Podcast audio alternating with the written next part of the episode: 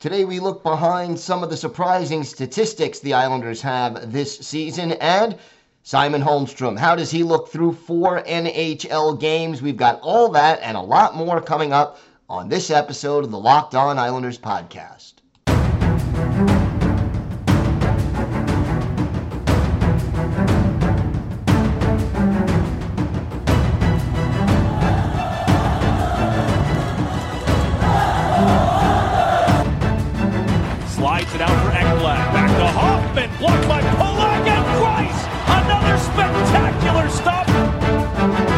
Broussard tees it up, and a save is made by Bobrovsky. Nelson, Barzal with the open net, and he scores!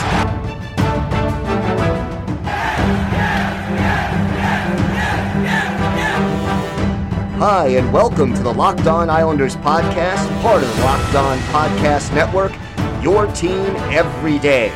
I'm your host, Gil Martin. I'm an Islanders columnist and historian, and I wrote the book Ice Wars, which covers the complete history of the Islanders' rivalry with the Rangers from 1972 to the modern era. And hello, everybody, and welcome to the Thursday edition of the Locked On Islanders podcast. Gil Martin, so glad you could be with us today and be part of the Locked On Islanders family. And thank you for making Locked On Islanders your first listen every day.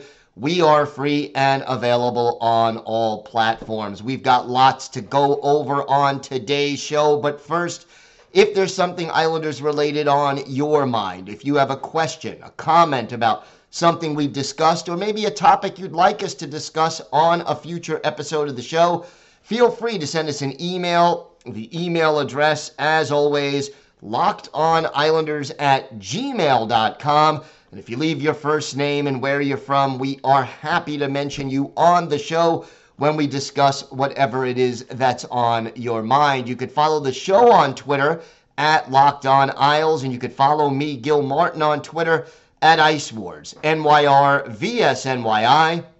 We'll keep you up to date on all the latest Islanders news, notes, and happenings. And I am live tweeting during nearly every Islanders home and road game.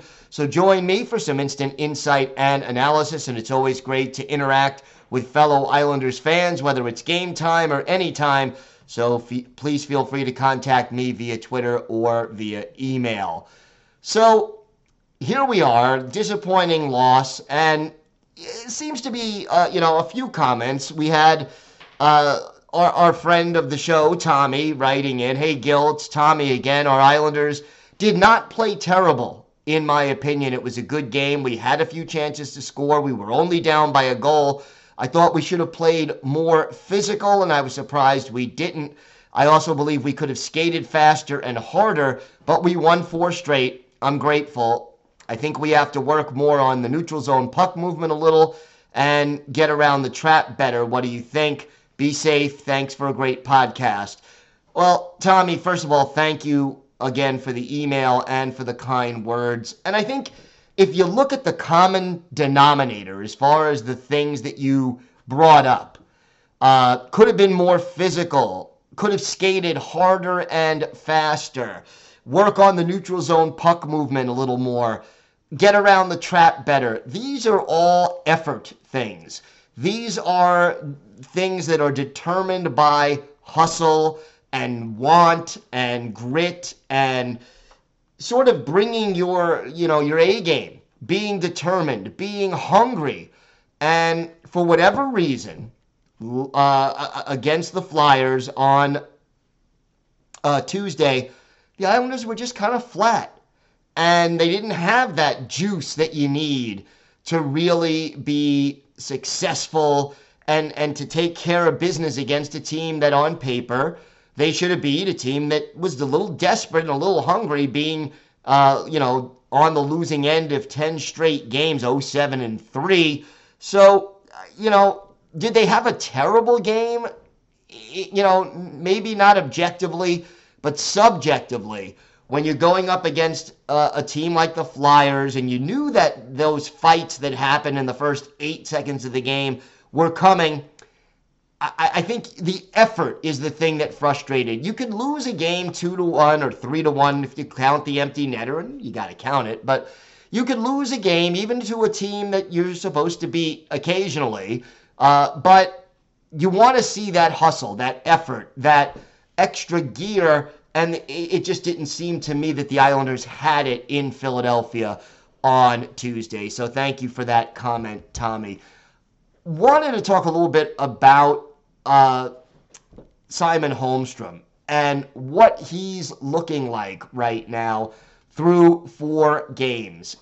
And, you know, there's sort of good news and bad news when you look at his statistics. He's obviously not averaging a lot of ice time per game. He's young. These are his first four career NHL games. And look, we know that Lou Lamoriello and now Lane Lambert, not as bad as uh, with Lambert as it was with Trotz, but they are erring on the side of caution and bringing young players around slowly, making them earn their ice time. So even though Simon Holmstrom, for the most part, has started games on the top line uh, with Oliver Wahlstrom and Matthew Barzal, you want to say that's the top line or the second line. He's gotten those, you know, play been with top six players on his line, but he is not necessarily getting as much ice time as your Barzal, even your Wahlstrom, who tends to not get a lot of ice time over the course of games. He's not seeing a lot of time on the power play. He's certainly not seeing time on the PK. So, you know, there there is that. So the ice time is on the low end. And again, I think that is to be expected. He got his first NHL point, which is great news. It's an assist. So, congratulations to Simon Holmstrom. And he is in four games a plus two. Now, the Islanders are three and one in those games. You would hope he would be a plus player. But the fact that he has been, you know, not not seen a lot of time on special teams, and that he's been out there uh, for more goals scored than goals against by two in four games look, you, you do that over the course of an 82 game season, you're a plus 41. And I think anyone would take that. Uh, Holmstrom does have one blocked shot. He's only taken two faceoffs and he hasn't won either of them. That doesn't really bother me much at this point. Here are the things that bother me a little. Through four games, Simon Holmstrom has no hits. I don't expect him to have four, five, six hits a game, but in four games, zero hits. That's a little bit uh, to the extreme on the other end as far as I'm concerned. Uh, and then the other thing is, and this is to me a bigger concern, through four games, Simon Holmstrom has zero shots on goal.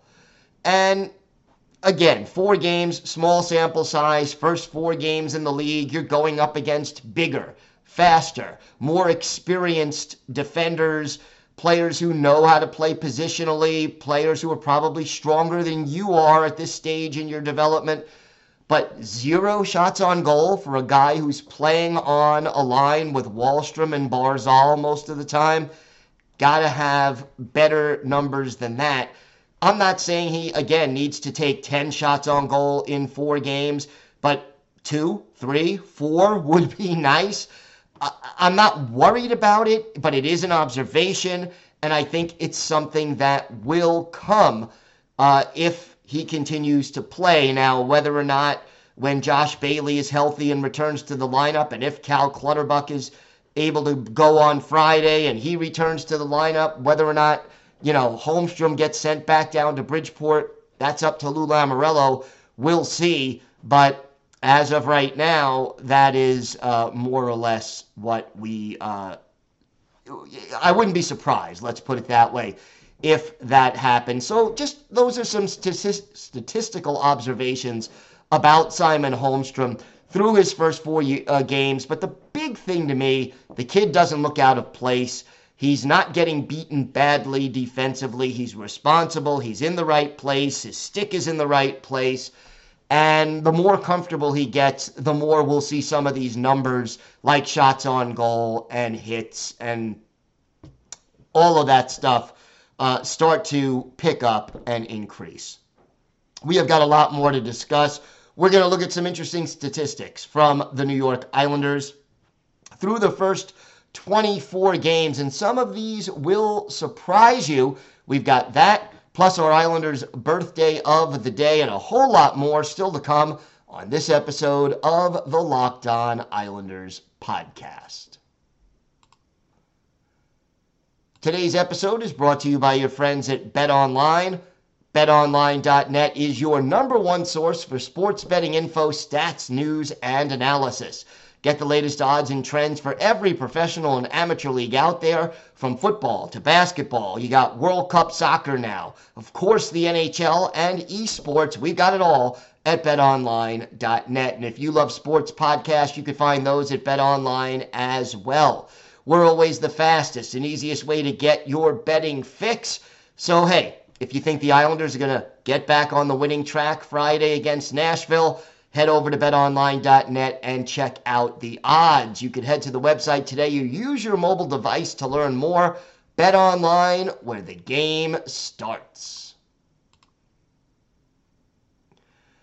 So, wanted to talk a little bit about the numbers here. We're 24 games into the season. And that's when the numbers start to mean something. You, you begin to see patterns. It's not just like, oh, so and so is off to a hot start. Well, we're five games in. He scored three goals. Last year he had, you know, only five goals, and by the end of the season he finishes with seven. Okay, uh, we're not talking about that anymore. We're more than a quarter of the way through the season. Most of these guys have played uh, enough that you're starting to see the patterns that develop. And, you know, some of these numbers are a little bit surprising. For example, who is second on the Islanders in penalty minutes as of now, even though he missed one game this season. Well, Scott Mayfield is first. Casey Cizikas is third. Second, how many of you would have guessed Oliver Wahlstrom with 30 penalty minutes in 23 games? Wally, some of it has been that he's taken some foolish penalties. Uh, some of it has been, you know, he got into a couple of fights over the last week. And, you know, that's a little surprising, but Wahlstrom more than happy to defend himself and, and uh, you know, hold his own when, when it's necessary. But here we are, more than a quarter of the way into the season, and Oliver Wahlstrom is second on the team in penalty minutes. I don't think we're going to see too many more fights from Wally over the course of the rest of the season. He's got to cut down, though, on some of those foolish, uh, I'm behind the play, so I reach out my stick and trip someone, or grab someone and hold them or hook them. Those foolish penalties have to be cut down on, and it's high time that they did that. Plus minus. You know, it's a little sort of compromised right now as there are other metrics that are more advanced, but I still think plus minus counts for something. And the fact that the Islanders are a winning team, you know, most players, no, no one on the Islanders is below a minus three right now. And most of this team, I would say about 65% of the team, has either a, a plus or a zero. JG Pageau at zero. Everyone, you know, most of the other big time players are on the plus side, and no one is very minus people are saying, you know, Ryan Pulock and Adam Pelech not do, be playing as well defensively as they normally do. And over the last five to seven games, I would say that's probably true. But Adam Pelech, right now, leading the Islanders with a plus 11. And who's second? Ryan Pulock with nine. Here's a little surprise. Who's third? How about Oliver Wahlstrom? He is a plus seven. Brock Nelson, Zach Parise plus six. And Scotty Mayfield and Alexander Romanov each plus five. Not too many players are minus. The only minuses, Beauvillier, Anthony Beauvillier, a minus one.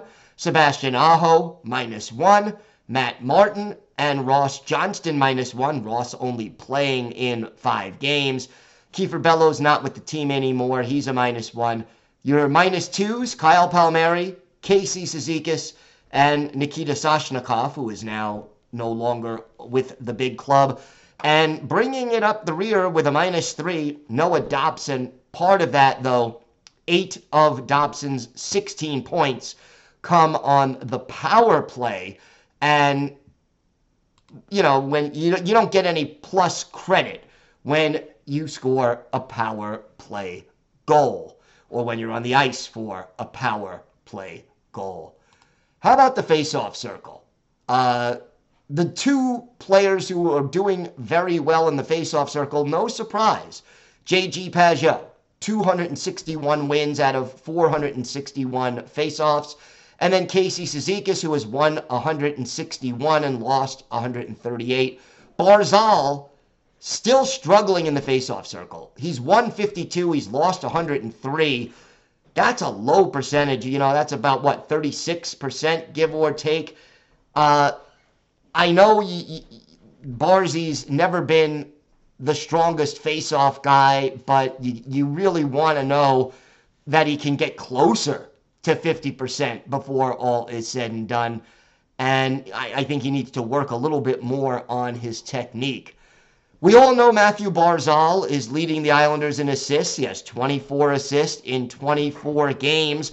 He also leads the team in points. But here's a crazy statistic.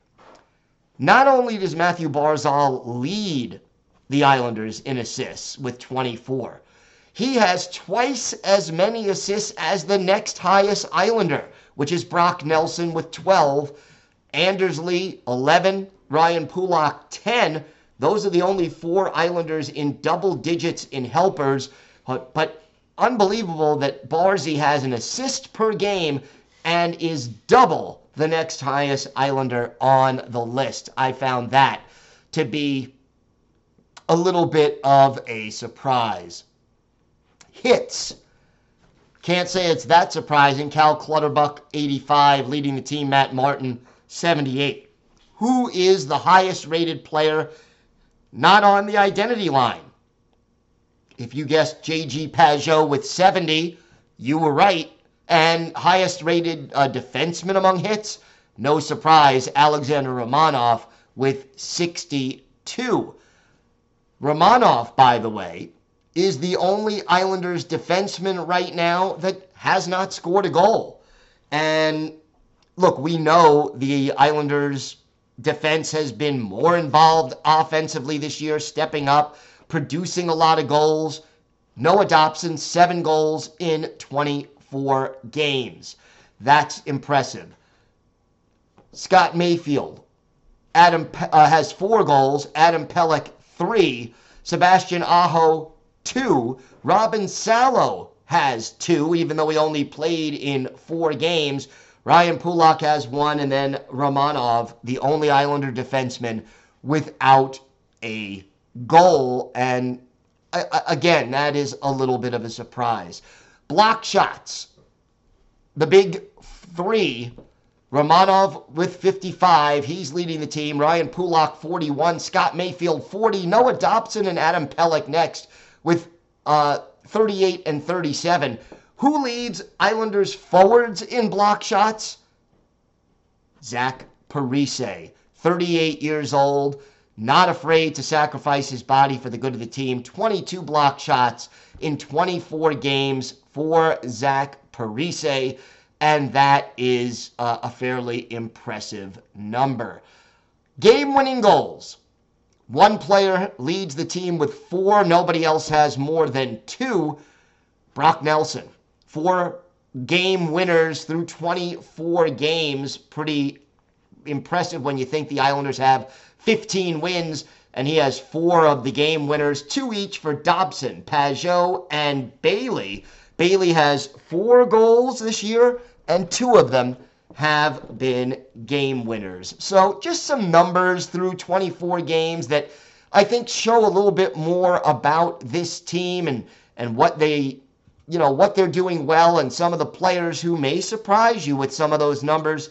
So, uh, just wanted to discuss those a little bit. And if you have any other numbers that you feel are important to mention, please email or, or comment on YouTube and, and, and let me know, and we'll be happy to discuss some of those in a future episode. We have got more to discuss on this episode of the Locked On Islanders podcast. We have our Islanders birthday of the day and a whole lot more. All that coming up on this episode of the Locked On Islanders podcast.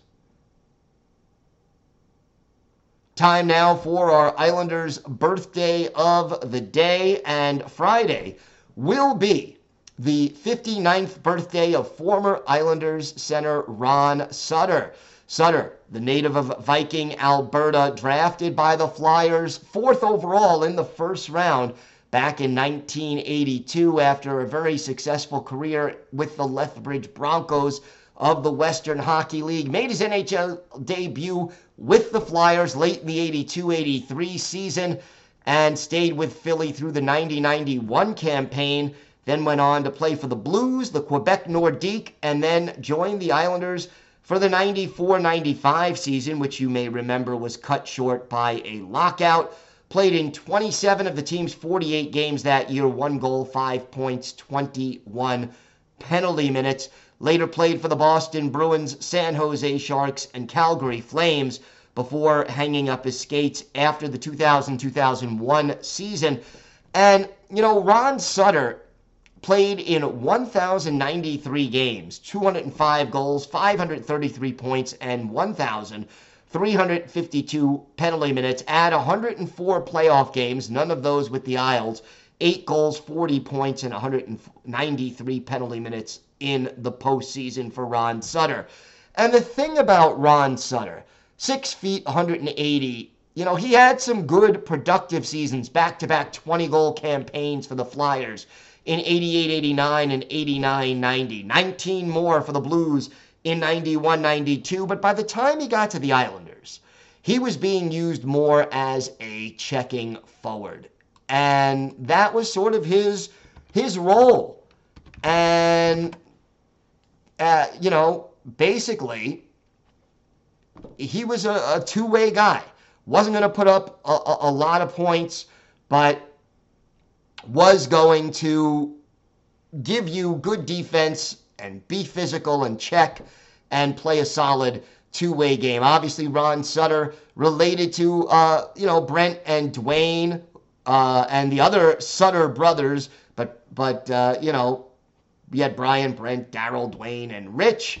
Uh, and Ron Sutter, twin brother of Rich, and was the last of the Sutters to retire from the NHL. By the way, he is right now the the player development coach for the Calgary Flames, so he is still active in the sport of professional hockey at this point.